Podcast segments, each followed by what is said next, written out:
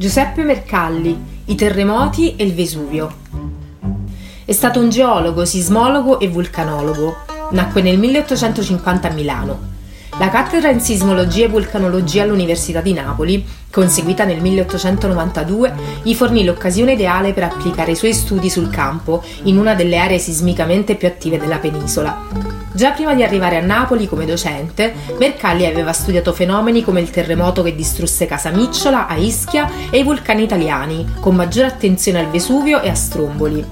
Oltre alla cattedra all'università, lo studioso insegnò anche come professore reggente al liceo Vittorio Emanuele di Napoli, dove ebbe come studente Giuseppe Moscati, futuro medico e santo.